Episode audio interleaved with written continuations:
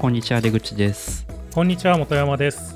リサイズエヘムは本山と出口が最近気になっているサービスやデザイントピックスを取り上げてのんびり話すポッドキャストです。よろしくお願いします。お願いします。あの最近寝る寝室にうんようやくカーテンを買って取り付けたんですよ。ようやく？結構結構住んでますね、その家。結構住んでますね。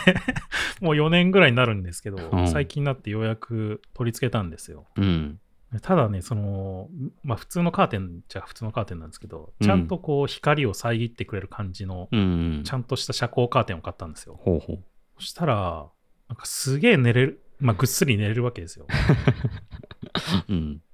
ただ、そのぐっすり寝れすぎちゃって、うんこう、朝起きれないっていう感じになってしまって最近。はいはいはいそれでなんかね、こう、なんだろう、ちょっと夜型になってみたりとか、なんかこう、自分の体内時計がこう狂い始めるっていうのが、なんかこのこの数数週間ぐらいあってですね。あいや、これ良くないなと思ってるんですよね。ああれおすすめですよモーニンってやつあのカー,、あーはいはいカーテンを自動で開けてくれるやつうん。いや、そそうそれで、最近ちょっと、久しぶりになんか仲間と飲んでて、うんうんまあ、宅飲みみたいな感じで飲んでて、うんそれで、その、き筋肉に詳しいね、仲間がいるんですよ。仲間というか知人が。はい。で、まあ、ちょっと別にそんそんな筋肉の話をしてたわけじゃないんだけど、うんその、まあ、話の流れ上ね、その、カーテンの話とか、ちょっと最近、なんかこう、朝起きれなくなったりとかっていう話をしてたんですよ。うんもうそしたらもう、それはもう、それは良くない。もうなんか全部真逆のことをしてるっていうふうに、まあ僕もね、あの、いいと思ってはいなかったわけですけど、うんまあそういうふうに言っていただいて、まあまずはカーテンを開けろっていうふうに言われて、まあ当たり前なんだけどね。はい。まあまあそれからだからちょっと僕も夜寝るときに、寝る、本当に直前にカーテン開けて寝るように最近はしてて。でもぜ全然違ってそれで。うん本当全然違うんだよね。な、あ何なんだろうね、本当に。でそれはじゃあもうカーテンいらなかったってこと？うーん、まあそんなことはないかな。やっぱさ、まあ今冬、まあ冬だと、あれじゃないですか、うん。ちょっと、なんていうの、冷気が直接来にくいとかさ、ありあるじゃないですか。ますよねうん。とか、なうん。夏だとこう日差しがこう入りづらいとかさ、うんうん。そういう効果はあるから、まあ、別にななくてもいいってことはなくなかったんだけどう、ん。まあでもなんか、全然それで違って、あとなんかあのね、朝起きたらシャワー浴びるといいっていうふうに言われて。はいはそうするとやっぱりなんかこう、まあ僕どっちかっていうとやっぱりこう、なんていうの、低血圧というかさ、うん。やっぱ朝起きた時って、いうん。なんかすごいもう、なんかドヨーンとしてるんだけど、うん。そのやっぱりこうエンジンがかかってないらしいんですよね、なんか。うんうん。だからそれをなんかバシッと切り替えるには、一番朝起きてもシャワー浴びるのがいいって言われて、うん。うんうん。シャワー浴びるとやっぱ全然違うんですよね。なるほどな。僕なんか普段から朝シャワー派だから。うん。う。んなるほどね。いやもうだから、なんかほ他にもね、シャワー浴びた後、散歩するだとか、はいはいはい。あとその散歩の前に飲むサプリの話だとか、いろいろね、えー、サプリは気になるな。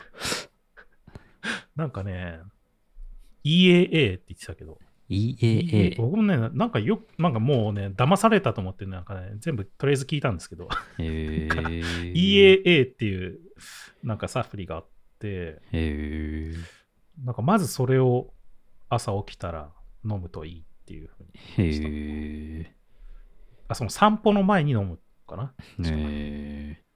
じゃあやっぱりなんかこう、寝てる時に、その、まあエネルギーって、まあつ使ってるわけですよ。うん。基礎代謝みたいな感じで。ー、うんで、それがこう、なくなった状態で、こう、まあ散歩なり運動なりしようとすると、まあどっからかエネルギーを調達しなきゃいけないんだけど、うん。で、その調達的エネルギーが、まあ、脂肪がすぐに燃えな燃やせないから調達、なんか調達できるエネルギーがないと筋肉を燃やし始めちゃったりするんですよね。うっていうのもあって、その EAA っていうやつを取っておくと、もうすぐにそいつがもう、なんていうの、エネルギーに変わってくれる、もう直接的な エネルギーに変わってくれる物質らしくて。それを飲んでおくと、こう、筋肉も、こう、エネルギー化しないし、こう、なんか、逆にこう、筋肉にいいとなんかエネルギーとして使われてくれるみたいな。話を言ってましたね。いいえー、えー、初めて知った。うん、なんか他にもいろいろね、聞いたけど、ちょっと、とりあえず、あの朝起きるところからやりますって言って、ちょっとね、なんか、うんある程度慣れてきたら、そういうのも取り入れていこうかなって今思ってるんですけど。うんうん。いや、なるほどね。カーテンから、そっちに行ったってことですね。そうそうそういや、でもさ、やっぱり、なんだかんだ、やっぱもう年になってきてさ、なんか、いや本当にね、うんそうだなって思うんですよ。なんかまあ体が動かなくなっちゃうともう何もできなくなっちゃうから。30代後半ですもんね、本山さん。そうそうそうそうそう。本当、本当なんかもうそういう年になってきたんだなと思って、いやちょっとなんか、なんかさ、昔、あれじゃないですか、井原さんがもう言ってた言葉があるじゃないですか。ー、うん。なんか、何よりも今欲しいのは、いなんか強い体が欲しいって言ってた気がするんですけど、いうん、や、本当にそれなんですよね。本当にそれ。じゃあ、本山さんも マラソンを。うん、もうちょっとね、また、そう最近ね、あんまりやれてないから、ちょっとまたトレーニングして、なるほど。マラソンを走れるようになりたいな。ちょっと僕はもうめちゃくちゃ怠惰なんで、本山さん以上に真逆のことをしてますね。うんいや、でもカーテンは開けた方がいいですよ。カーテンはモーニーで自動で開けてます。毎日。はいはいはい。うん。いやでも確かにあれはいいですよ。なんかこう、目覚ましかけなくても自然に目が覚めるんで。うーん。ね。いや、ほんと全然違ったもん。気だるいなと思って、なんとなくに二度寝っぽいことするじゃないですか。はいはい、はい。その起きて。うん。で、カーテン閉めてるときは二度寝成功するんですよ。うんうんうん。わかるわかる。ただカーテン開いてると、なんか、二度寝なんかしたいなと思いながらずっとこう、もやもやしてると、なんかずっとま目が覚めてきちゃって、どんうどん。ん。で、二度寝失敗するわけですよ、わかる。それでちゃんと起きれるっていう、こう、うんまあ僕はたまに全然違うと。モーニーに開けてもらったカーテンをわざわざ手動で閉めるってことがありますけど。それはダメだろ。それはダメでしょ。うん、まあでまあでもなんかね、うんその言ってたのは、その筋肉の人が言ってたのは、まあ一回とりあえず、まあ、起きちゃって、まあ、シャワー浴びてガッてちゃんと起こして、うん。でまあ、それでなんかいろいろ活動してて、眠たくなったらまた寝ればいいっていうふうになんか言ってましたね。それがまあなんか10時でも11時でも。なるほどね。僕あとなんか、リビングに結構観葉植物がいくつかあるんですけど、はい。それら用にカーテン開けたいってのもあって、自動化してますね。あーあー、はいはいはい、朝、あなんか僕が寝てる間にもカーテン開けてもらって、光取り込んでみたいな。うんうんうん。うん。まあまあ、最近はだからもう、あれですね、寝る前にカーテン全部開けちゃってます、ね。まあ、今までどうせついてなかったしね。まあね、そんななんかね、そんな別になくても大丈夫ですよね。いやまあでもね、そんなこともなくて、うんっていうのも、その、夏に、まあ、カーテンなかったんだけど、うん。あの、なんだっけ、あの、スーツをさ、入れるなんか黒いカバーみたいなのあんじゃん。はいはいはいはあれ、まあ、あれにスーツ入れて、そのなんか、まあ、カーテン代わりじゃないけど、そのカーテンレールにそうかけといたんですよ。い。うん。そしたらその夏の強い日差しで、その、そのなんか黒い布みたいなのが、うん。な燃えるわけじゃないんですけど、なんか多分こう、なんか、分解されて。なんかね、ボロボロになってて。ややっぱりなんかあれはよく、よくないっていうか、ちゃんとカーテンつけた方がいいんだなって思って、それで。そんな日差し、日差し強い感じなんですか？その部屋が。多分ね、その窓が、あれどっちなんだろ西向き？う。あれは東かなうーん。ああ、じゃあ、朝、な朝は眩しいんですね。そう、多分朝は、まあ、ベッドの、僕が寝てる方には、はい、直接入ってこないんだけど、うん。逆側なんで。うん。ただ、まあ、日差しは直射日光がガーンって入るところなんで、うん。だから、やっぱりカーテンって必要なんだなって思っちゃうんですよね まあね、なんか、ソファーが日焼けしたりとか、まあそういうのありますもんね。あ、そうそうそうそうそうそう。そうそう。なんかそういうのがあるから、なんかちょっと最近、やっぱカーテンいるなと思って、まあ、あの遮光カーテンだけじゃなくて、あのなんか白いレースのやつとかもはいはいはい含めて、カーテンあった方がいいなってちょっと思い直したんですよね。なるほど。うんまあ、ほとんどの人は大体買ってると思うけどね。うん、まあ普通はね、普通はあるでしょうね。はい。なるほど。まあでも朝は開けた方がいいと。うん、なるほど。じゃあ、今日ははい。大喜利をしましょう。おはい。大喜利。大喜利。まあ、ま、前なんだっけ？えー、っと、あれ、前なん何やってましたっけ？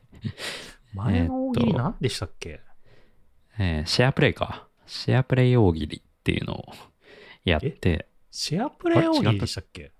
あ、そうかえ？な違った？いや、そうっすよ。シェアプレイ大喜利もやった記憶はある気がする。あ、でもそれでしたっけ？そんな前か。今、今見ると、第38回のエピスエエピソード38でシェアプレイ大喜利ってのやってますね。でその前は前ですね。エピソード28でアップクリップスの大喜利ってのをやってますね。おーでそっかそっかそっか。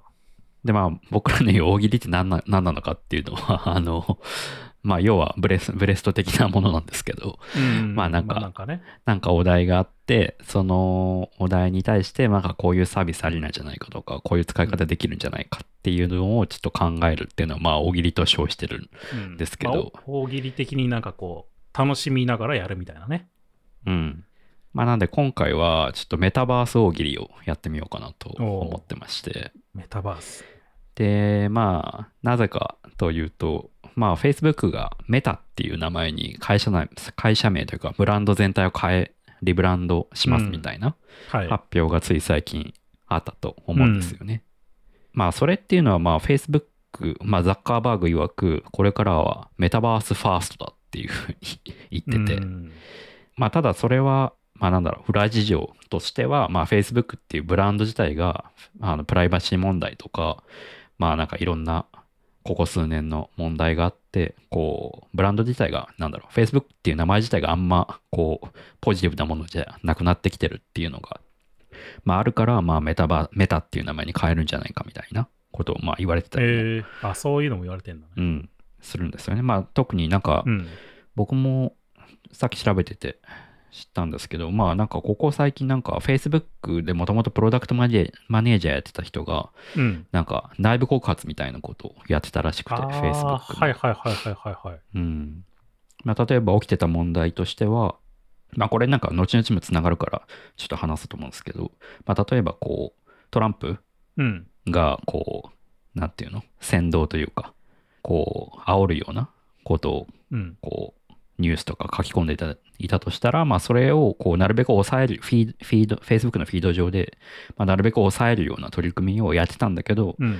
まあ、それが、やってると言いつつ、実態はあんまこう、機能してなかったとか、うん。まあ、それとか、なんかまあ、ワクチン関連の反ワクチンみたいなニュースとか、まあ、そそれ以外のデマニュースみたいなものを、こう、うん、抑えなきゃいけないみたいな、社会としての要求があるんだけど、Facebook はそれに応えようとしてるっていうポーズは出してるけど、実態はそうではないみたいな、まあ、告発をまあ、なんか結構やってたらしいんですよ。はいはい。っていうのも、まあ結構尾を引いてるのか、まあなんかこう、特に直近批判がまた高まってたっていうのもあるらしくて、はい。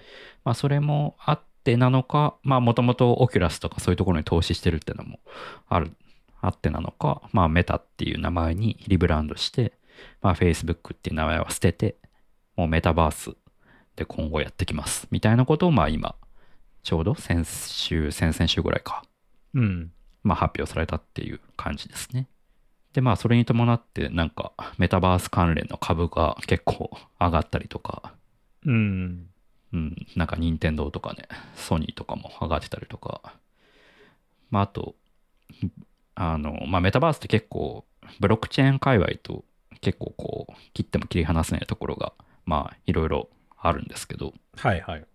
うん。まあ、それで結構仮想通貨のメタバース関連の銘柄と言われてるものが結構、あの、暴騰したりとかっていうのをしてましたね。うん。で、じゃあまあそのメタバースっていうのがまあ何なのかっていうと、まあ定義って別にない、ないと思ってて、まあ今はバズワードみたいなもんだと思うんですけど、あやっぱそうなんですか？うん。まあ特にこれっていうものはないと思いますね。うんまあ、ただ、まあなんかちょっと、まあ大喜利するにあたって、まあある程度ちょっとこう、はいはいはいフレームみたいなものを。そうね。定義するとしたらね、なんかうんやりづらいもんね。で、結構、あの、面白いなと思ったのが、ファウンダーズレターっていうのをザッカーバーグが公開してるんですよ。このメタをリブランドするにあたって。うん。で、その中で、まあこんなことやってきますみたいなことを語ってるんですけど、まあその中でザッカーバーグがキーワードとして言ってるのが、まず没入感とか臨場感がある体験の中で身を置くことができる具具現化されたインターネットっていうふうに言ってて、まあ、要はまあより、うん、没入感とか臨場感があるあー体験がよりできますよっていう話ですね。なるほど。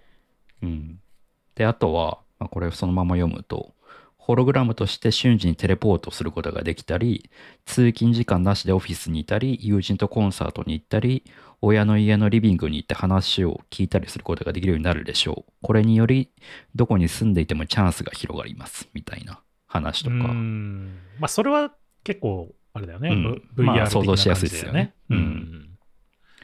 で、あとは、あなたが持っているものの中で未来にはホログラムになるかもしれないものがどれだけあるかを考えてみてください、みたいな。世界中のクリエイターがデザインしたホログラムが、えーあなたの身の回りでたくさん、えーありますみたいな話をしてたりとか。うーん。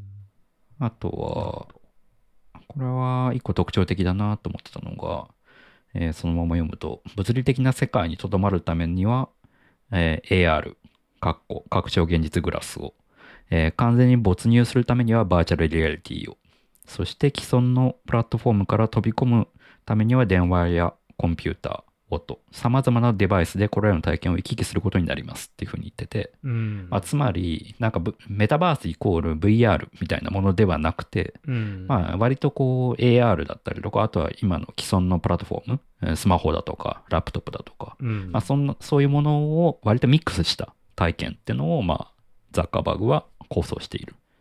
あーまあでも主軸は多分 VR とかそういうバーチャル空間なんだよね、きっと。そうですね。まあ、だから、VR、AR ってのは、まあ、あくまでインターフェースの一つであるって感じですかね。うんその、バーチャル空間にアクセスするための。いやなんかさ、いつも僕、このメタバースのやつを見てて思うのは、なんだろう。うん。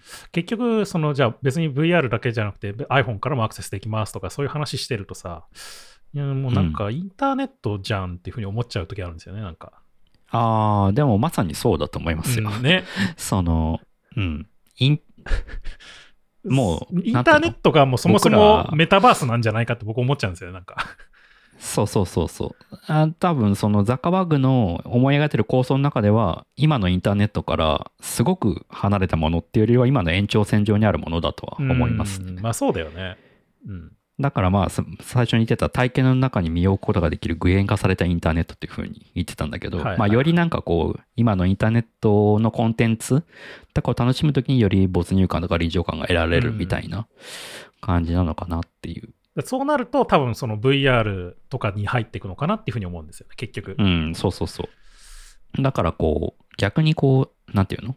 えーっと、あ、セカンドライフ。ああ、はいはい、はい。セカンドイライフみたいになんかこう、バーチャル空間で全てのことを行いましょうみたいなことではないかな。まあまあまあ。うんなんかよくね、今ある、まあその、なんだろう、メタバースに近いものっていうのも結構まあね、その別に VR だかだけだけになんかととらわれてないというか、いろんなインターフェースがあるやつが多いですもんね。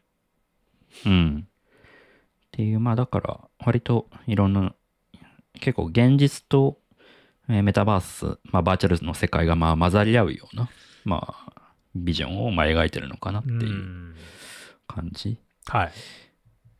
で、あと、もう最後に、まあ、さっきの冒頭の話とつながるんだけど、えっ、と、プライバシーと安全性は最初からメタバースに組み込まれてる必要がありますっていうふうに言ってて、あとは、オープンスタンダードや総合運用性も同様に、まあ、組み込まれてる必要があるみたいなうん。ことをまあ明言していて、で、そのためにはコミュニティでの暗号化プロジェクトや NFT プロジェクトのサポートなど、新しい技術的な作業ではだけでなく、新しい形のガバナンスも必要になりますっていうふうな話をしてて、まあこれは、そのまあずっと言われてるプライバシーとか安全性の問題、Facebook に対するっていうところを、まあフォローするために言ってるのもあると思うんですけど、まあ、と、面白いなと思ったのは、まあ、この総合運用性をとかオープンスタンダードな技術を使いますって話をまあ最初から盛り込んではいて、うん。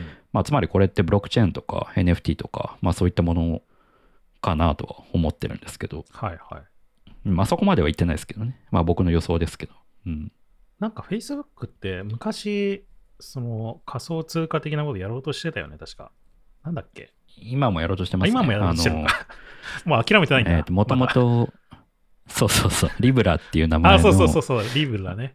あのステーブルコインを作ってて、で、今はそれをちょっとまた、それもリブランドして、DM かって名前で出そうとしてるけど、なかなか出せてないっていう感じ。うんだからまあ、それも布石の一つですね。うん。これは、オープンスタンダードなのかな？うーん、どうなんだろうっていうのはありますけどね。はい。うんなるほどね。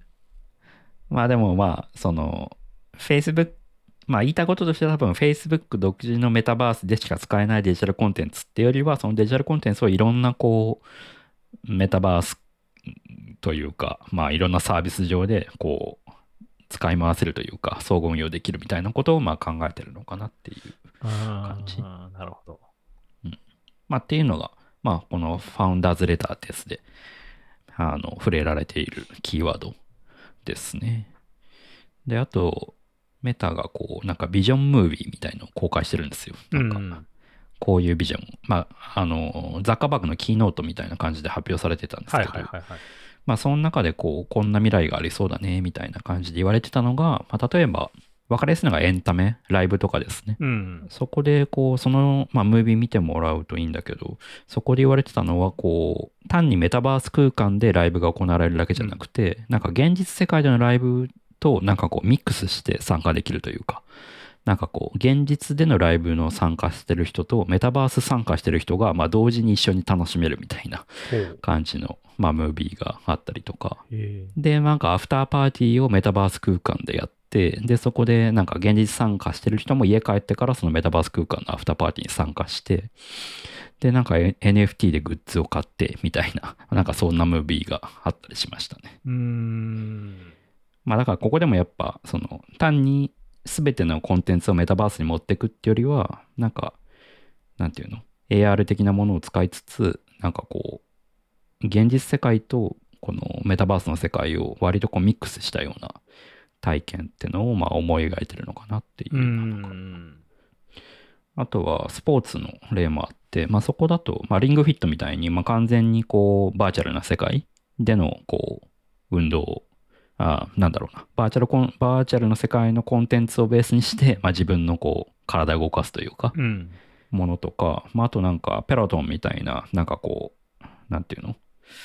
一人で運動してる感じなんだけど、運動してる先には、まあ先生がいたりとか、ま一緒にやってる人がいたりとかっていうような、まあコンテンツだとか、まああとな、なんていうのかな、その、まあこれはかなり未来的な感じだったけど、なんかこう、バスケをしてるんだけど、そのバスケの中に、こう、現実世界でプレイしてる人と、なんかゴースト的に、こう、どっか別の空間でプレイしてる人が、まあ一緒のフィールドで、まあバスケをしてるみたいな、こう、なんか、ムービーがあったんだけど、なるほどね。まあなんか、まあやっぱ総じてやっぱこう、うん、地理的な空間が離れていたとしても、まあ一緒にスポーツを楽しめるとか、っていうのを結構思い描いてたようんななか感面白いじでしたね。ね。そのゴーストと対戦するっていうのを実際のうんうんところで。なんかさ、よくボクシングとかだとシャドーボクシングってあるじゃないですか。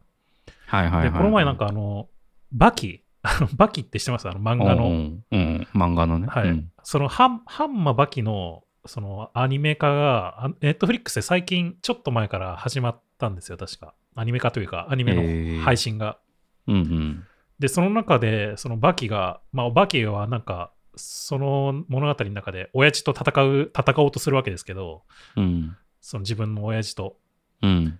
さただ、その自分の親父がめちゃくちゃ強いので、そのなんか、なんだろう、トレーニングのために、そのなんか、まず最初、なんかこう、シャドーボクシング的に、うんうん。なんか相手と、あなんか仮想の相手と、なんかこう、戦うっていうので、なんへかこう、巨大化したカマキリと戦うんですけど、え。ただなんかそれは自分のイメメージのものなんだけど、なんかこう、ダメージを食らうんですよ。なんか、イメージだけどダメージを食らうみたいな、なんかそういう描写があるんですけど、うん。まあでもなんうんかそういう感じで本当に目に見える形で、まあそのまあシャドーボクシングだったらなんか練習ができたりするっていう風になると、やっぱちょっと違いますよ。うんなんかいただ本当にた単純に自分の中でイメージするだけっていうのと、本当に視覚的に見えたりとかうん聞こえたりするっていうのだと。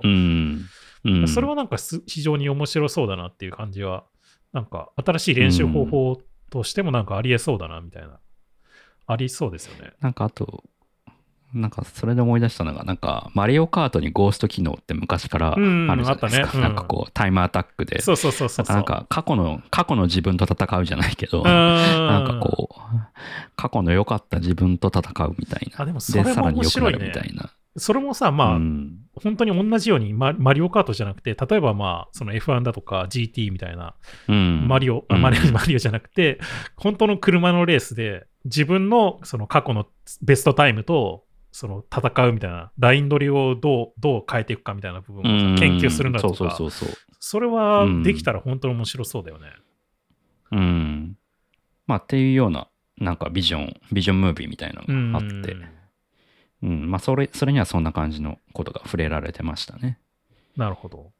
あーで、あと余談なんだけど、なんか、メタのロゴが、ロゴをデザインしたっていうサイトが、ブランドサイトみたいなのが公開されてるんですですけど、なんかその中で、もうなんか、そもそもこのメタっていうロゴは 3D でデザインされていて、その 3D 空間の中で映えるように、こう、考えましたみたないんかくるくる回ってたよね。触れられてましたねあ。そうそうそうちょっと曲がったリングみたいなやつがくるくるって回って、なんか、そうそうそうそうそう。ロゴの形になるっていう。うん。ってこと言ってましたね。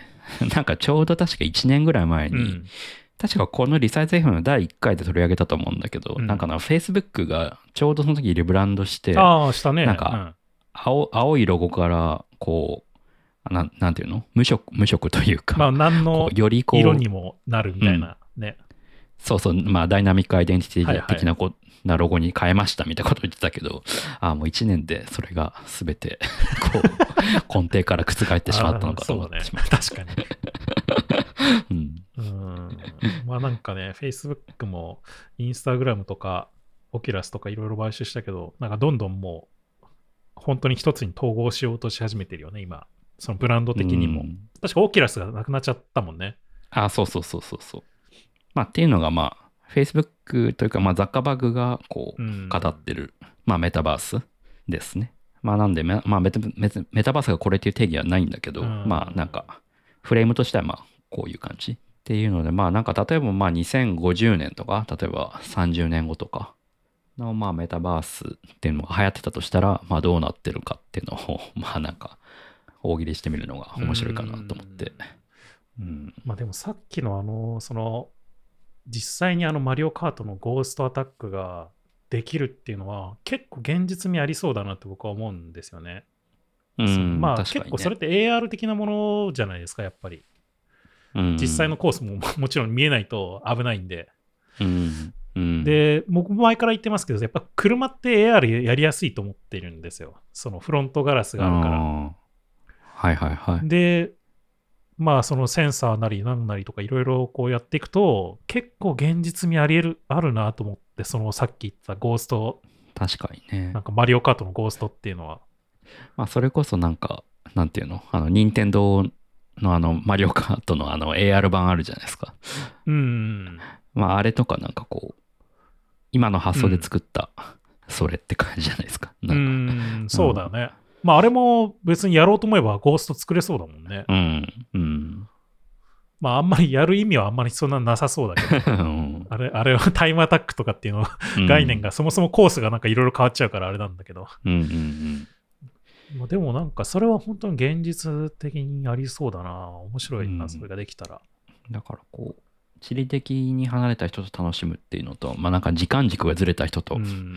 楽しむっていう、まあ自分かもしれないし。うん。なんかさ、なんかサスケとかもさ、うんうん ゴーストアタックができそうだよね。その タイムアタックじゃなくて。ああ、そういう過去のさ往年の自分とさ、ゴーストを出してさ、山田勝美がそういう、そういうコンテンツ面白そうですよね。それでなんか自分と、過去の自分と対決するみたいな感じでさ、ああ、確かに。ああ、それは面白そうん。う。うん。それだったら面白そうだな、本当に。うん。なんていうか、スポーツ系のコンテンツはそういうの結構いろいろできそうですよね。うん、そうだね。あとなんか、あの、Facebook のそのビジョンムービー見てて思ったんですけど、まあ、やっぱあの、ペロトンみたいなサービスは、やっぱすごい相性いい。ペロトンってわかります？あ何ペロトンの、あのー何その、えっとね、アイスみたいな、なんて お菓子みたい言ったらいいんだっけ？あの、エクササイズバイク、あの、あー、なんか見たことあるな。なんて呼ぶんでしたっけ？あれ。え？ーっと、何？エクササイズバイクでいいのかな？エクササイズ、エアロバイク的なやつかな。あ、エアロバイクか。うん、エアロバイク。そうそう、エアロバイクに画面がついてて、ああ、これね。はいはいはいはい。うん。で、画面の向こうに、まあ、なんか講師みたいな先生がいてうん、はい。その人が、まあ、すげえこう、なんていうの？あの、煽ってくれるというか、うん。応援してくれるというか、で、まあ、次のメニューはこれですみたいな。で、あとは、まあ、SNS 的要素があってみたいな、うん。まあ、そういったサービス。まあこういうで、のは、まあ、最近ね、、ヨガと、はいはい。ヨガとかもね、そういうのあったりするけど、なんかスマートミラーのやつね。そうそうそうそうそう。ん。まあ、こういうのは、まあ、相性いいと思うし、まあ、僕も前から言ってると思うんですけど、そのやっぱ VR って、単純に視覚とか聴覚っていうだけじゃなくて、なんかこう、実感があるもの、本当に。う。うん。体感できる、うん。よりその体感できる何かがないと、なんかこう、ちょっとなーって思う部分があるって僕前言ってたような気がしますけど、なんかそれでやっぱり、そういう施設、あえて施設にそれをなんか充実させていくっていうのは結構一つの方向性であしてあるなと思っていて、うん。その例えばそのフィットネスも別に家でもできるっていうのはもちろん重要なことかもしれないですけど、うん。そのなんだろう。やっぱりなんかこうジムとかに行った方が、まあうんいろいろな器具とか揃ってていいいいわけじゃないですか。で、うんその器具とかっていうだけじゃなくて、その体感的にも、なんだろう、VR みたいな感じで、その単純にバーベルを上げるっていうだけじゃなくて、その実際にバーベル、持ってるものはバーベルでバーベルを上げるんだけど、その、それをなんか、なんていうの、視覚的にちょっとゲームっぽく見せることができたりするわけじゃないですか、なんか。うんうんっていうのが、そそういうし、なんか、なんていうの、エンターテインメントとして、そのジムっていうのを作り変えることができるんじゃないかなっていうふうには思っていて、うんその VR 的なもので。あれですね。そういうのはねモンスターってわかります？B モンスター ?B モンスターっていう、あの、恵比寿とか、まあ、結構都内にいくつかある、なんかこう、ジムみたいなものがある。ジムっていうか、ボクササイズ用のフィットネス、うんなんか施設みたいのがあるんですけど、はいはいはいそこって、まあ、基本的にはこう、なんか先生が一人いて、で、その、うんあ各、こう、せ生徒というか、その参加者の前に、こう、あの、なんつったらいいんだ、あの、ボクシングの時叩くやつ あの、あれね、サンドバッグ的なもの？うん。的なものが、まあ大体置いてあって、で、それがなんか30人ぐらい一つの教室の中にあるんですよ。はいはい。で、先生が、まあ、なんかさっきのペロトンと同じように、こう、次はこれをやって、あれをやってってメニューの指示もしてくれれば、なんか途中で全部が黒暗くなって、こう、すげえなんかこう、激しい EDM みたいなのがかかり出して、こう、気分を高めてくれて、とかね、なんかそういう、まあ割と五感で楽しめるような、こう、うん。で、めっちゃ激しく運動できるみたいな、なんかそういう施設がもうすでにあるんですけど、なんかそういったものがこう、より VR とかうん AR とか使うと、家でもできるし、そういう施設に行ってもできるし、みたいな、はいはい、なんかこう、そういうのあるかもしれないですね。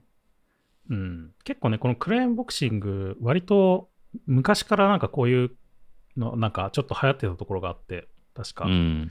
そのなんかね、真っ暗にすることで、恥ずかしさがちょっとなくなるっていうか、なんかそういう話を聞いたことあるな。はいはいなんかうん。なんかいっぱいいる。るじゃないですか、その隣にも人とかいるんだけど、真っ暗にすることでなんかあんまり見えなくなるから、なんかこう、そういうのをなんかそれはあるなくしてガンガンやれるみたいな。まあでも VR もさ、同じように、こう同じような効果というか、まあ、うん、VR の場合完全になんかバーチャル空間になっちゃうから、うんだからそういう意味でも、まあ、恥ずかしさがなくなるとかっていうのはあるかもしれないよね。まあ逆に、あの、汗の問題がどうなるんだろうみたいなもちろんあ ありそうだけど、そこは。うんまあ同じようなものでフィールサイクルってやつもありますね。それのサイクリング、あの、エアロバイク版みたいなものとか、はいはいはい。中目とかにもありますけど。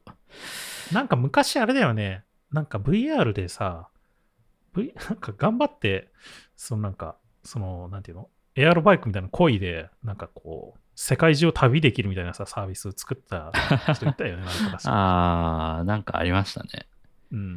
まあ、あと今もなんかこう、自転車を練習する用の、なんだっけ、そういうのありますよね。なんか、うん。名前忘れちゃったな。うん。ていうか、なんか、ちょっとすげえ余談だけど、これはもうう、なんん。か、勝間さん、確かそういうの作ってたんじゃなかったっけ？そうなんすか？知らない。確かね、そうなんだ Google マップの Google ストリートと、なんかそういうの組み合わせて、なんかこう、実際にこう、なんか歩けるみたいな、歩けるのか、自転車で動うん動動けるのか、なんかそういうの作ってた気がするね、確か。クックパッドの勝間さんね。まあちょっとかなり余談なんで、そうなんあれですえけど。ー、知らなかった。まあ、なんかやっぱそういう運動コンテンツとは、まあ相性良さそうですよね、そういう。うーん、まあそうだよね。うん。だからなんか多分これまでとの違いというか、ザッカーバーグのビジョンをなぞるとすれば、やっぱこう、リアルとバーチャルのミックスみたいなところ。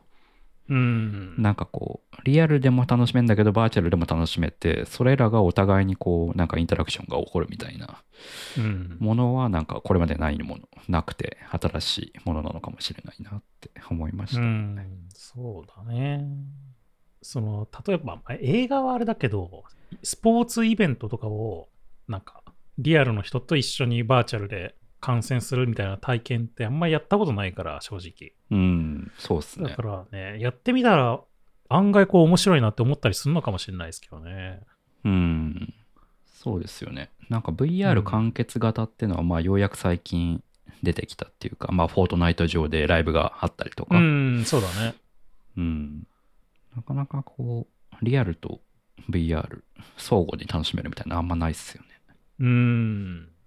まあ、あとはなんかこう、最初に本山さんももうこのメタバースの定義で言ったらもうインターネットそのものじゃんみたいな話をしてたと思うんですけど、いはいはい。やなんかもうなんか確かにメタバースって何なんだろうってこう考えてたら、まあ、要はなんかこう物質的なものにとらわれない生活なんだろうなと思ってて、うんうん。なんかそれで言うとなんかもう僕らみたいな人たちはもうほぼメタバースで生活してるもんしてるようなもんなんじゃないかっていうふうに 思ったんですよね。うん、まあまあ、はいはい。まあ、インターネットで生活してるみたいなところだよね。実際僕らってなんかこう基本仕事は家でやるし、うんなんかこうでまあミーティングとかもまあズームなりなんなりでこうインターネットでやってるし、でこのこの収ポッドキャストもそうそうそうそうそうすべて今は顔すら合わさずこううん声だけで声だけでね。収録してるわけじゃないですか。うん、そうだね。で僕もこう今日常を振り返ると結構こうまあなんか定期的にこう話す人とかも割とこうまあプライベートでもまあズーム飲みじゃないけど なんていうか、うんまあズームで会話しながらなんかはい。なんか飲みながらみたいなこともよくやるしなんかこうゲームとかもねなんかまあ僕らの共通の知り合いとよくやるけどこう Discord でつながりながらやったりとかするし、まあなんならあんまり会ったことがない人たちとでもなんか例えばあのチョンピーの綿あめさんとか とよくうん一緒にゲームしますけど、リアルで会ったのって僕2回ぐらいな1回か2回ぐらいしかないんですよ。そうでしたっけ？そうそうそう。そうか。でもその Discord 上ではもう何十回と一緒にゲームやってるんですよね。うん。うん、なんかそれってすごいメタバース的だなって思うし、うん。うん、っていう意味ではもう僕らはもうメタバースにいるのではっていうふうに思ったんですよね。いや、まあでもね、そうだと思うよ。いや、うん僕も本当にそう思ってて、うん、なんかもう、なんていうの、かいメタバースの解釈が拡張されすぎて、いや、もうそれインターネットだよねっていうふうに気持ちになっちゃったんだよね、なんか。うん、結局のところ。うん、まあ、もちろんなんか VR 的な要素とかっていう話はあるんだけど、なんかでも、いやでも VR なんでしょっていうと、いやなんかそれだけにとどまらないんだみたいなこと言って、いやだからそれインターネットじゃんってなっちゃう ちゃうっていうかさ。いやでその中でなんかこう、うん。じゃあさらにメタバース的なのが進んでたらどうなるんだろうと思うとなんか、うん。やっぱ今の僕のじゃあ自分の生活に置き換えてまだノンベタバースなものにこう依存してるとしたらやっぱこうお金とかなんかこう信頼とかそういったものなのかなっていう気がしたんですよね。なんかこおーまうなんか例えば、お金だったらまあ日本円ってものに依存していて、で、やっぱこう、海外の人と、なんだろうな、仕事をするっていう上でも、じゃあ、振り込みをどうするとか、なんかこう、日本円をどう振り込むとか、なんか、なんかやっぱそこにはなんか何枚か障壁がある気がしていて、銀行口座をこう渡してみたいな。うん。はい、あと、信頼って意味でも、まあ今いろいろこう仕事があったりするけど、それってやっぱこう、リアルで会った人とのなんかこう、信頼の上で仕事が成り立ってる部分ってあると思うんですよ。うん、なんかこう、はい、全く見ず知らずの人からいきなりこう、顔回さず仕事をスタートするってあんまないと思うんですよね。なんかこう。うん、まあ、とりあえず一回 Zoom で、 Zoom なんななんだりで顔を付き合わせてみたいなことって、まあやっぱあると思うんですよ。うん、あるあるある。うん。だからそれってまあある意味、物理的な自分のこう、なんていうの、インターフェースに依存してるというか、うん、なんていうか、うん。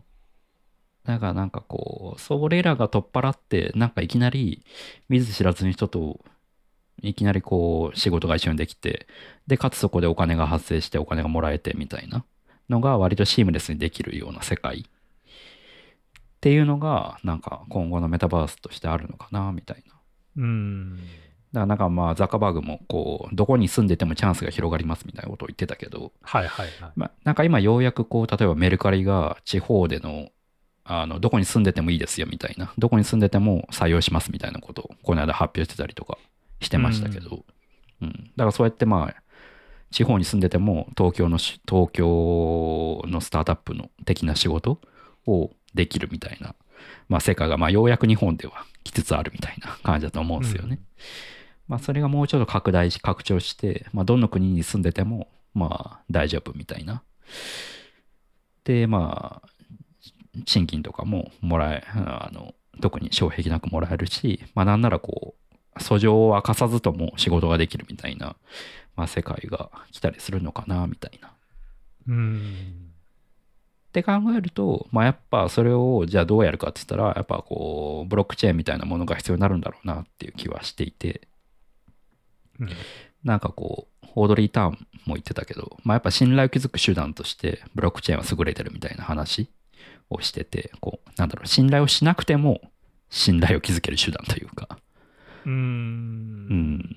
だからなんていうの？お互いどこの国に住んでてどういう言語を喋ってとかっていうのに依存せずお金を支払えるとかなんかこう、まあ、あとはまあブロックチェーンの世界だと DAO ってものがあってなんかこうお互い訴状を明かさずになんかこう組織を運営する仕組みみたいなものをまあ今実験的にやろうとしてるところがありますけどなんかひょっとしたらそういうものがより広がっていくのかなとか、うん、そういうのは妄想してましたね。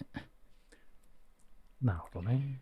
まあ、なんか金銭的なね、そういう信頼っていうのは、ね、確かにもうすでにそういうのでね、たなんか誰かが誰かを信頼するっていうよりは、もうなんか、そのブロックチェーン上で信頼があって、やり取りできるっていうような世界ができてるけど、うん、なかなかあれだよね、でもやっぱり仕事ををするにあたってこの人を信頼するっていう部分にっていうのにはまたちょっと違う話だからそこがなんかねうまくできるといいんだろうけどなんかそれは謎だなやっぱりまだ。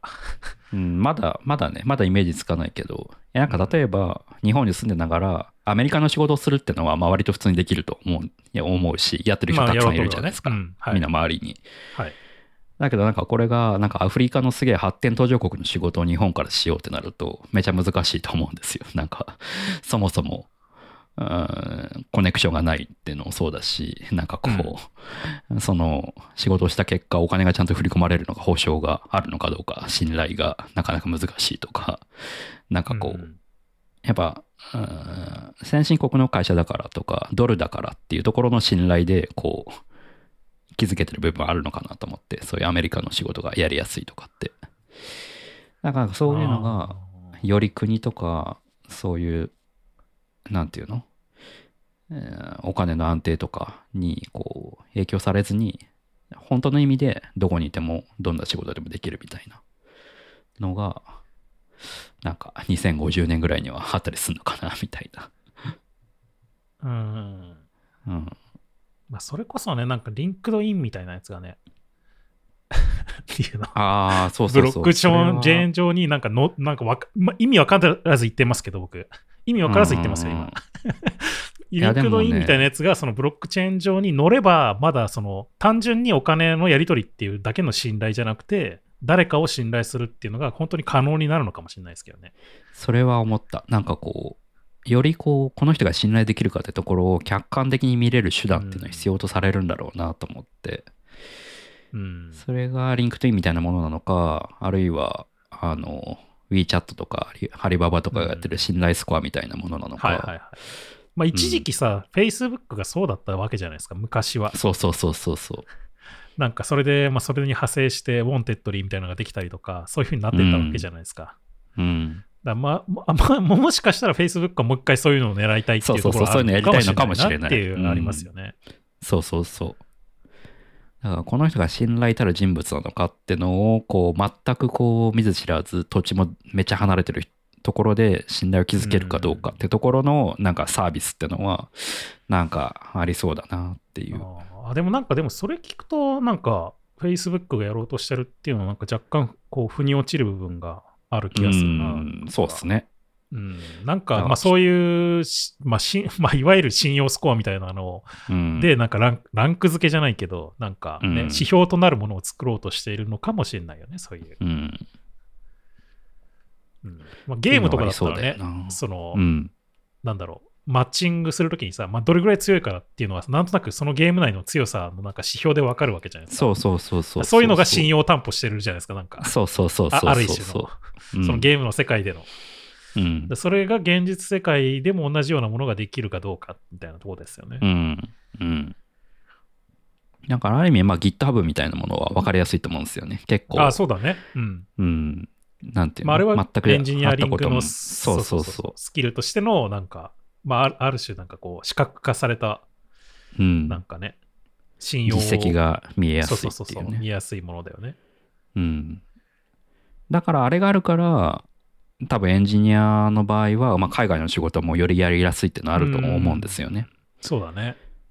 そのコラボレーションっていう意味もやりやすいし、信頼って意味でも、こいつがこの実績のこの人が言ってるなら大丈夫だろうみたいなところがあるから、まあ、OSS みたいな活動がうまくいってると思うんですよ。なんか。いや、エンジニアはなんかそういう意味で強いよね、やっぱりなんかこう。まあ、なんだろう まあ、エンジニア、まあ、コードもさ、一つの言語なわけだけど、うん、そのなんか世界共通語みたいなのをさみんなこう話してるわけだからさこうコードを書いて、でそれでこうね言語の壁を突破してそういう信頼関係みたいなものが築いていけるみたいなさそういうところありますよね。で、ね、やっぱなんか例えばオープンソースのコミッターでそれを専業にしてる人とかってなんか、うん、こうそういう活動で活動自体がもう海を越えていて、言葉も越えていて、うん、で、かつ、なんていうの？その OSS に対、OSS って別に会社があるわけではない場合が多いから、うん、なんか、まあそれってなんていうの？どっかの組織に依存してるわけでもないし、で、かつそういう活動でお金を稼いでる人っていうのが言っていて、なんかそれってもうすでにすげえメタバース的だよなっていうのは思いますね。うん。うん、そうだね。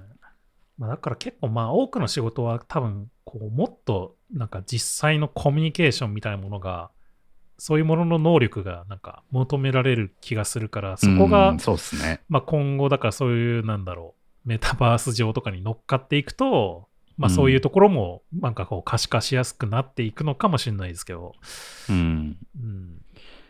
まあ、逆になんかこう、信頼スコアみたいのが広がりまくって、全てがスコア付けされるみたいなのはちょっと、なんか息苦しいなっていうのもありそうですけどね。うん、まあそう、まあそうだよね。そうだよね。なんかね、ポケモンユナイト、まあ今でも細々とやってるんですけど、はいはい、なんか変なプレイすると、なんか、通報されたりするんですよ。その通報の悪用というか。はいはいはいはい、はい。うん。まあ、ちょっと嫌だなと思ったら通報されちゃうそうそうそうそう、そうそうそうそう。っていうのはなんか嫌だな。なんかそういう世界が広がったら嫌だなとは思いますね。うんなんか自分の気に入らないことがあればとりあえずスコアを下げようみたいなね。まあまあ、そこはでも運営次第っていうところもありそうですけどね。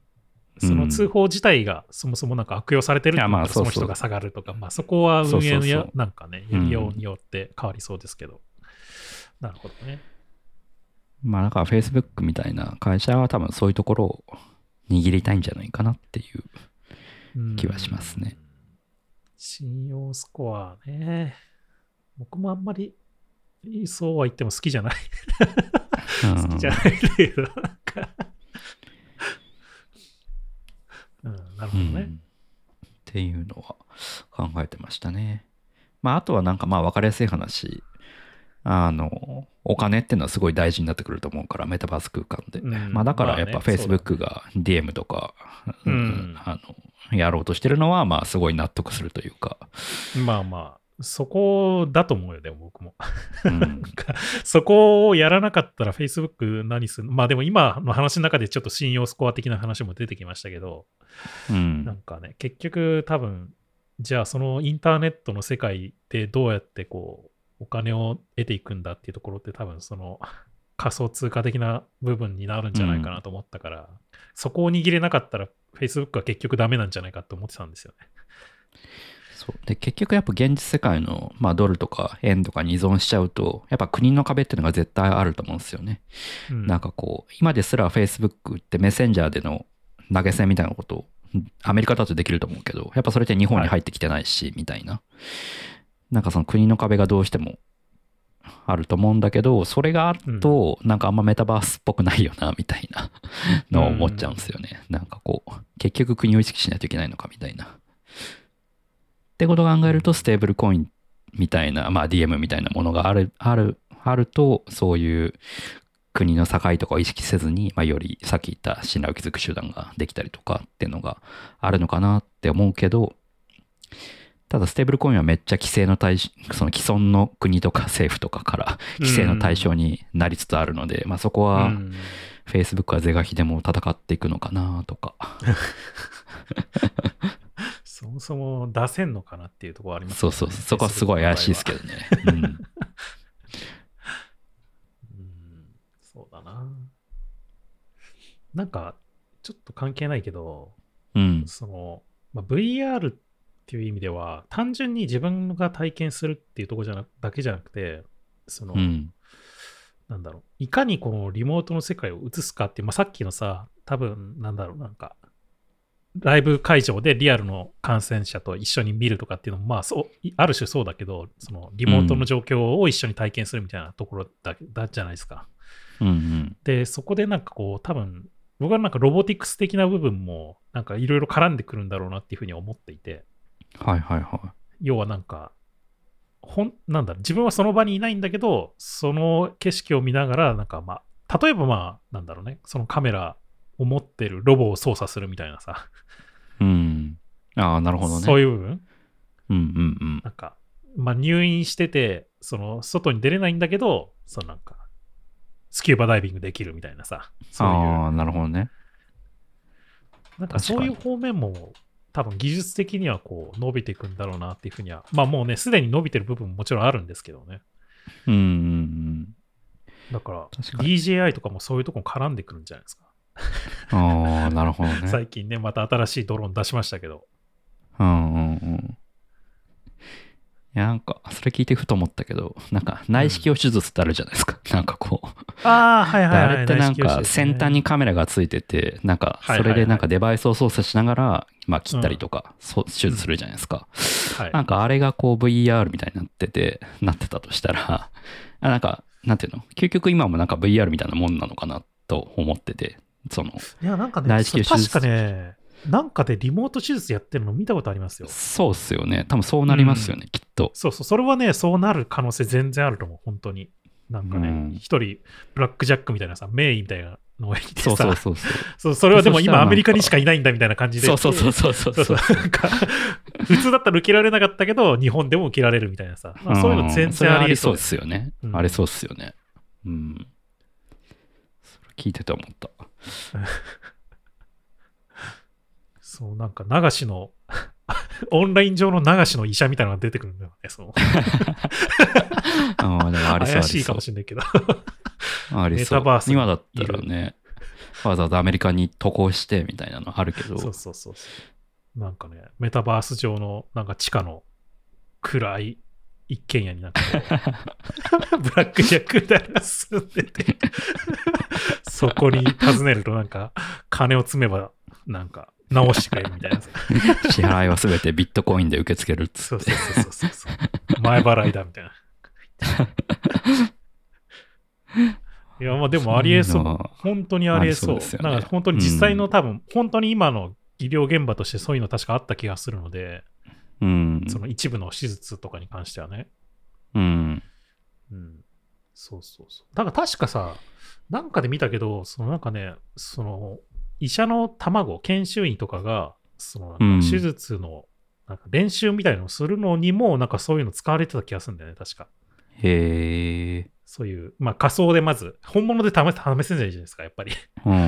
から、まあ、昔はまあ人形とかなんかそういうのでやったりしたと思うんですけど、今はこうなんかそういう VR とかでやるとか、うん。そういう練習もすごいしてるみたいなのを見たことありますよ、確か。なるほどね。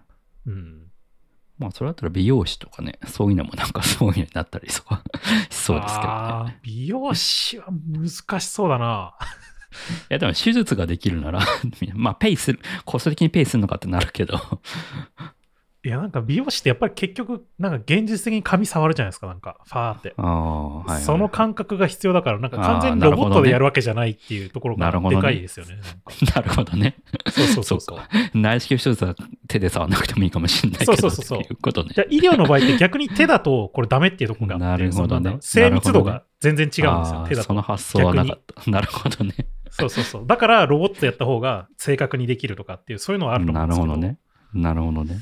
うん。で、なんかそう考えると僕らの仕事なんて速攻メタバース行きだなって思うんですよね。なんていうか。こうメタバース行きか。うん。なんか現実の仕事の中でやっぱ現実、なんていうの？物理的な現実空間に依存してる仕事ってうん。今なんかこう何があるんだろうって思うと、まあやっぱこう、まあ Facebook が最初、今なんだっけ？あのサービス、ワークプレイスじゃないや。あの、ワークスペースでしたっけ？なんか今やろうとしてるやつ。バーチャルオフィス的なやつね。うん。の中でなんかやろうとしてる、その、例えばホワイトボードを使ったりとか、なんかこうんう、。なんていうの？ある程度身体性を伴うコミュニケーションというか、うん。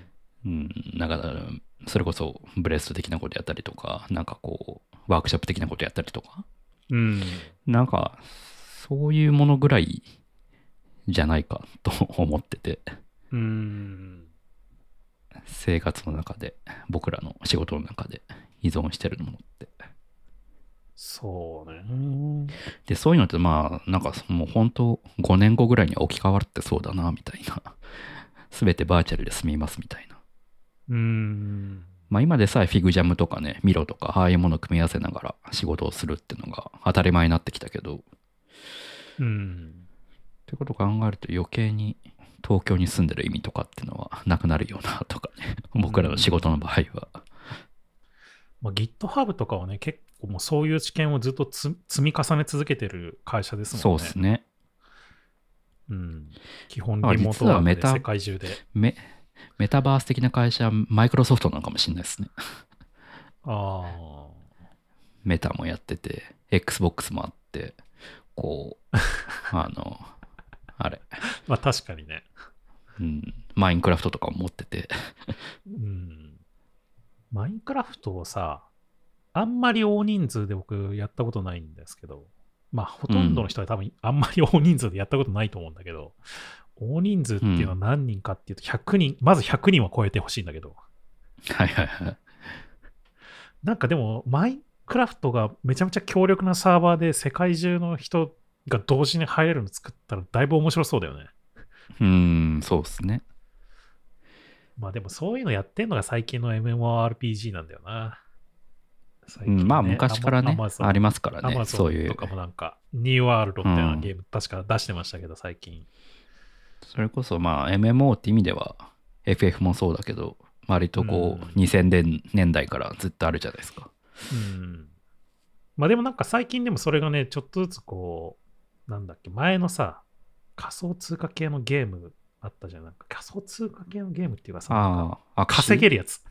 Axie Infinity かな。でしたっけ、うんうん。なんかあの、うん。ベベトナムかなんかどあっちの方でさなんか流行ったやつ、まあああいう感じでね。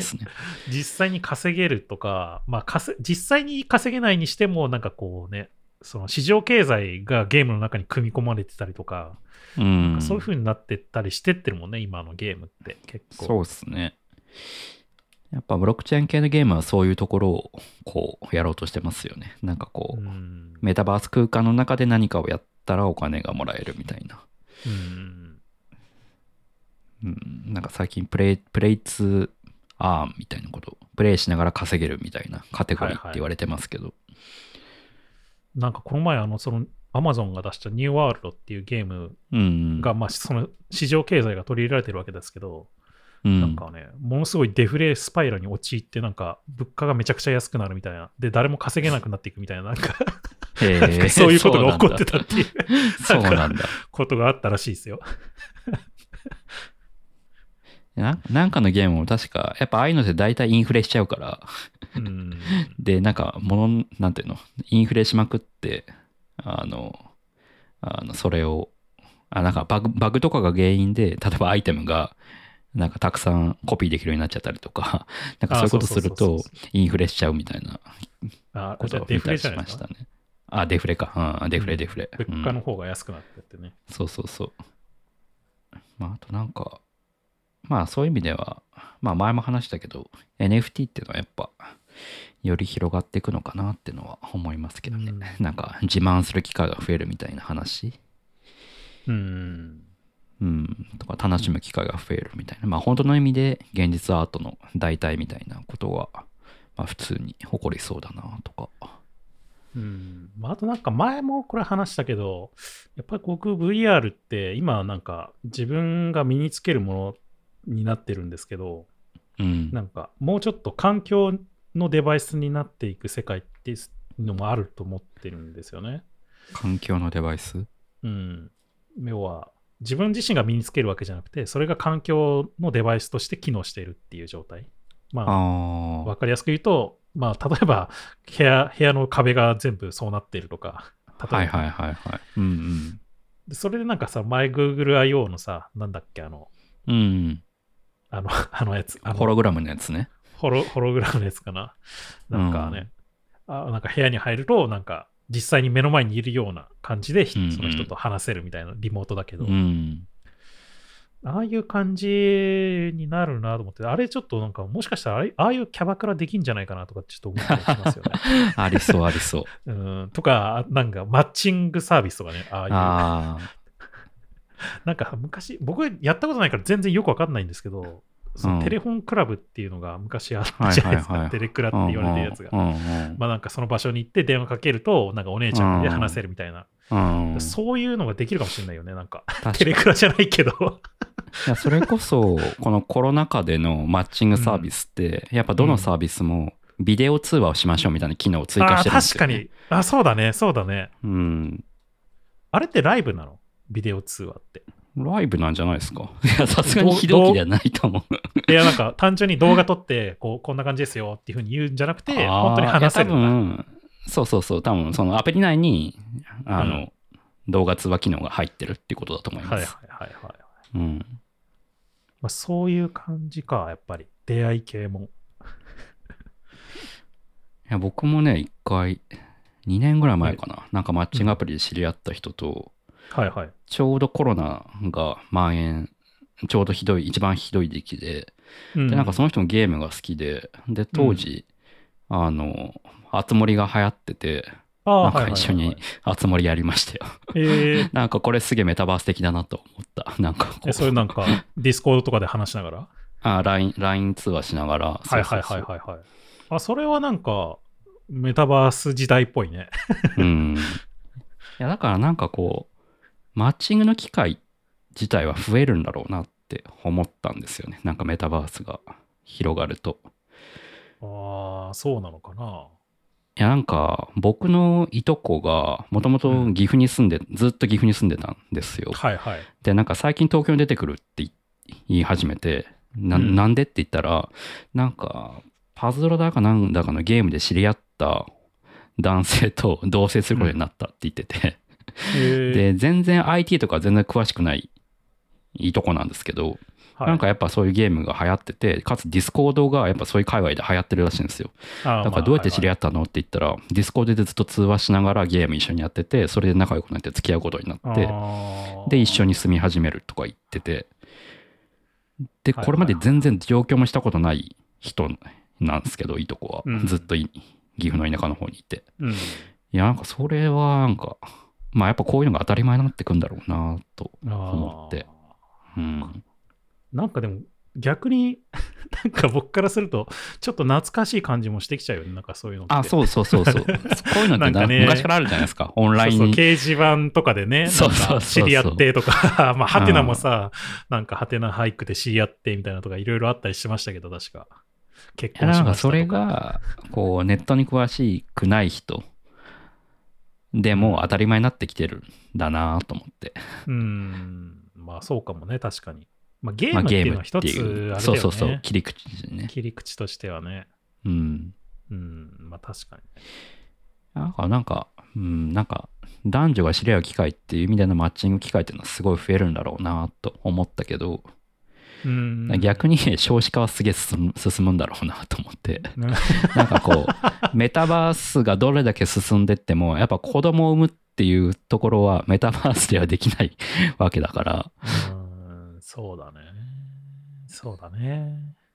人工授精とかね、体外受精とかは広がるかもしれないけど、なんかこう、ん最後、最後子供を産むっていうところは、やっぱ物理に依存すると思うし、それで言うとね、ご飯食べるとかもそうだからね、まあ。あ、そうそうそう。いや、だからなんかね、それ考えると、逆にこう、僕らみたいな情報サービスの仕事の、ノンベタマースなえところでの情報サービスの価値は下がるけど、逆にこう、医療とか飲食とかエネルギーとか、第一次産業みたいなところのなんか価値というか、そ、そこに従事する人のなんかこう、なんていうの？賃金はなんか上がったりとかするのかなとか、なんかうん想像してましたけどね。まあなんかでも、そういうの考えてるとさ、やっぱりなんかイーロン・マスクすげえなって思いますよね。ああ、確かにねイーロ。ン・マスクは結構エネルギーなんか、継続的に使えるそのエネルギーっていうのをね、うんエネルギー問題どうするっていうのをずっと取り込ん取り組んでたりするし、あとなんか最近だとさ、あの衛星打ち上げて、そのインターネットをどこでも使えるようにするみたいなのはいはいはい確かはい。するし、まあああいうのも含めてなんかもう、次の世代のインフラを作ろうとしてるっていう感じがするように、うんすごいするよね、なんかなんか。うん、そうですね。エネルギーってのはやっぱキーワードになるんでしょうね。まあまあ、逆にメタバースが。が広がったら、その二酸化炭素規制みたいなのはすごい強くなっ厳しくなったりとか。うん。いやなんか、またちょっと完全な余談だけど、うん。なんかね、今日だったかな、なんかね、タイで、そのインターネットかなんかの、インターネットじゃないかも、電線かもしれないけど、なんかうん。コード、コードがね、えらいことになってて、ああ、なんかそれ見たなニュースで。すっうんごいなんか電柱かなんかにもものすごいなんかスパゲッティコード的にこう、ブワーってこはいはいはい。絡んでうんうんう、うんなってて、これを解決するのにはなんか何十年かかるみたいな、なんか ニュースかなんか見たんだけど、まあああいうのを見ると、やっぱりなんかもう、あれな、なんか、もしね、そういうインインなんだ衛星上からインターネットとかさ、無線うん宮殿とかさ、そういう風になってくると、なんか、そこを握った人が強いんだろうな、みたいなふうに思っちゃうよね。うん。そうですね。その、物理インフラメタバースもそうじゃないですか。うんメタバースもエネルギーとインターネットがないと動かないわけじゃないですか。そうそうそうそうそう。うんだからそのなんか物理インフラを作る、握るのもそうだし、まああとはなんかそのメタバースって意味でのインフラ、まあ要は今メタがや、うん Facebook がやろうとしてるところはいはい。を作る人たちのこう価値も高まりそうだなとは思いますね。うん。いやだからエンジニアな、なんていうの？要はメタバース上でサービスを作るデザイナーエンジニアっていうのは、なんかもう、どの国にいてもどこにいてもチャンスがあるわけで、なんかこう、うんある意味ですごいレッドオーシャンになるかもしれないけど、逆にその、メタバースインフラを作るエンジニアデザイナーっていうのは、なんか、すごい、重要な仕事になりそう。重要っていうか、あの相対的に価値が高い仕事になりそうだなっていう。うね、うん。なんかそういえば最近そ、なんか Facebook もさ、懐中ケーブルをなんか作ろうとしてるよね、いろいろなところ。ああ、確かにね。あれもなんかそのインフラの投資だよね、完全に。あ確かにね。うん。直近だとなんか、欧州と米国を結ぶ北大西洋横断海底ケーブルみたいなさ。うん。こういうのを作ろうとしてたりとか。まあ、Google とかもね、そういうのはいろいろやってますよね。うん、やってますね。いやー、これ、これあれだな、なんか新たな、なんかこうね、中国もなんか貿易というかさ、なんかシルクロードみたいに言われてるものを作ろうとしてるけど、うん。こっちかもしれないね。なんか新しいロード、海中ケーブルとかなんだっけ、メタバースとかもしれないな。マイクロソフトも確か海中データセンターとかやってますよね。ああ、やってる気がするね、確か。うん。うん、やっぱなんか話せば話すほど、Facebook でマイクロソフトの方がメタバース的なのではと思ってしまったまあまあまあまあまあね、大きいしね。ずっと、そのさ、ずっとプラットフォームを取り続けようと頑張ってる会社ですからね。まあ、あとオフィスみたいな仕事ツールも持っててそうそうそうそうそう。そんな感じ？そんな感じですかね。ちょっとあんまり、そんなに大喜利できなかったかもしれないけど。そうでもなんか話が広がりすぎちゃって 大喜利じゃなかったかもしれないけど、大喜利じゃなかったかもしれないけど。妄想は広がりましたね。妄想は結構広がったね。うん。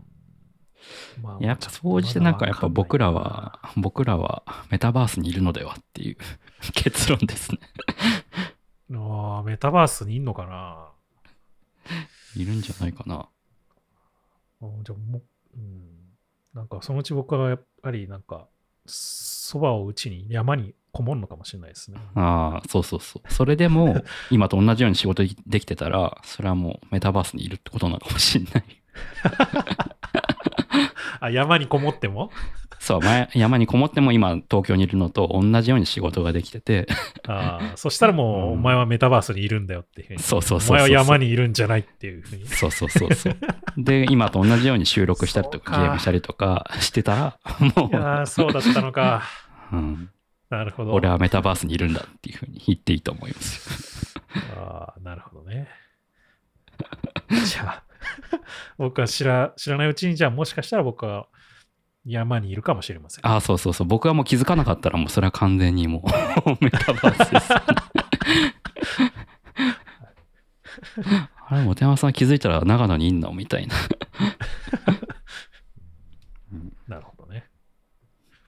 ちょっと、Facebook の今後がどうなるかっていうのは非常に気になるところがありますけど。そうっすね。そうっすね。まあでもまだ正直よくわかんないね、やっぱりメタバースっていうのは。うん、いや、まあ全然バズワードだと思うんで。ね、バズワード感あるし、うん、なんか、まあちょっと今後も、まあ、まあなんか、インターネット界隈ウォッチしてたら、必然的にメタバース関係のやつもウォッチすることになるから、多分見ていくことになるんだろうとは、そうっすね。思いますけど。うん。まあでも、まあ、Facebook がどうなっていくのかっていうのはちょっと気になるかな、やっぱり。うん、そうっすね。まあ、なんか単なる、こう、単なるリブランドに終わってしまうっていう可能性も全然あるなとは 思うし。まあね。まあ、昔からずっとね、オキュラスとかその VR とかそういうの頑張っていくぞっていうふうには言ってたわけだから、うん、まあ、今回改めてリブランディングしたけど、まあ、そこから何か大きく変わるのかどうかみたいなところですかね、うん、やっぱり。そうっすね。うん。じゃあまあ、その辺は楽しみにしつつ、今回はこの辺で。はい。リサイズヘムへのご質問やご感想、リクエストなどは、ハッシュタグ、リサイズヘムでツイッターにつぶやくか、あの、ショーノートにもあるお便りのリンクから送っていただくと、配信内で取り上げたりしますので、どしどしいただけたらと思います。リサイズヘムは毎週金曜日に配信しています。Spotify、iTunes のポッドキャスト、Google ポッドキャスト、YouTube などで配信していますので、よかったらチェックしてみてください。ということで、今回はここまで。また次回お会いしましょう。さようなら。さようなら。